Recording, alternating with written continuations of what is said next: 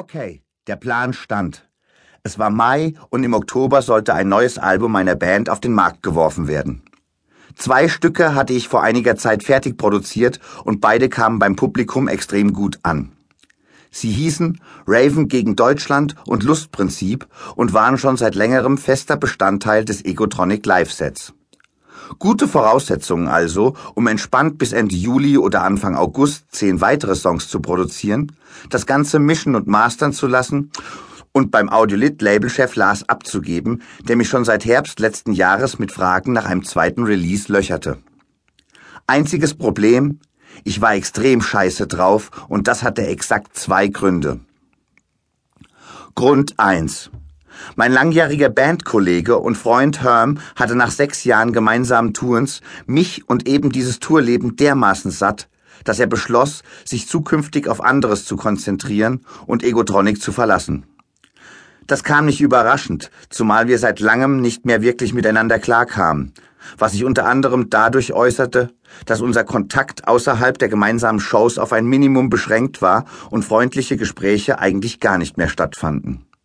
Gleichzeitig hatten wir beide aus unterschiedlichen Gründen Schwierigkeiten, Probleme zu thematisieren und so aus der Welt zu schaffen. Herm war eher der konfliktscheue Typ, während eine meiner charakterlichen Eigenschaften ein bisweilen sehr dominanter Diskussionsstil ist, der einer Klärung unserer Meinungsverschiedenheiten nicht gerade zuträglich war, wenn er sie nicht sogar verunmöglichte. Hinzu kam, dass ich ein extrem ungeduldiger Mensch bin und deshalb immer alles gleich erledigt haben will, was in der damaligen Situation zusätzlich Druck auf Herm aufgebaut haben dürfte.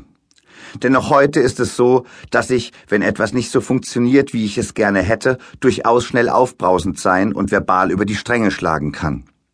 Unser Booker und mein Mitbewohner können davon vermutlich ein Lied singen.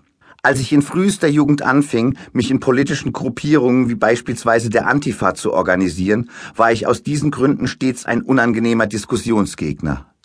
Darunter hatten auch meine Eltern zu leiden. Wie bei Eltern so üblich, sahen sie viele Dinge nicht so wie ich und bekamen deshalb des Öfteren die ein oder andere Hasstirade um die Ohren geschlagen. Denn mit Autorität konnte und kann ich schon mal gar nicht. Herm war im Gegenzug immer schon der ruhigere von uns beiden, hatte vieles geschluckt, anstatt anzusprechen. Durch unsere beidseitigen Kommunikationsschwächen hatten sich mit der Zeit so viele Konflikte aufgestaut, dass es unmöglich wurde, sie in Ruhe zu besprechen. Wenn wirklich mal ein Streit unausweichlich wurde, kamen darin längst vergangene Angelegenheiten zur Sprache, an die ich mich zum Teil gar nicht mehr erinnern konnte. Da ich dazu neige, nicht angesprochene Konflikte auszublenden, kann man mit Fug und Recht behaupten, dass Einfühlungsvermögen nicht gerade mein zweiter Vorname ist.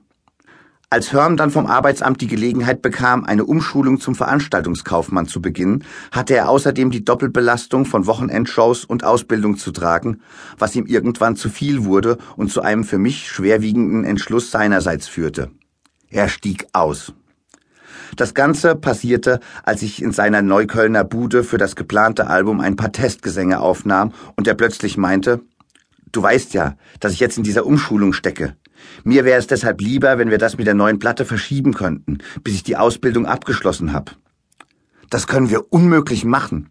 Warum denn nicht? Hör, du weißt, Egotronic ist mein Leben. Und wenn es jetzt schon das Angebot gibt, eine neue Scheibe zu releasen, kann ich gar nicht anders, als das Angebot anzunehmen. Ich will eine Platte, eine Tour und all den Scheiß. Ich habe doch gar keine Alternative. Wenn du nicht dabei bist, muss ich sie wohl allein machen. Also überleg dir das bitte nochmal.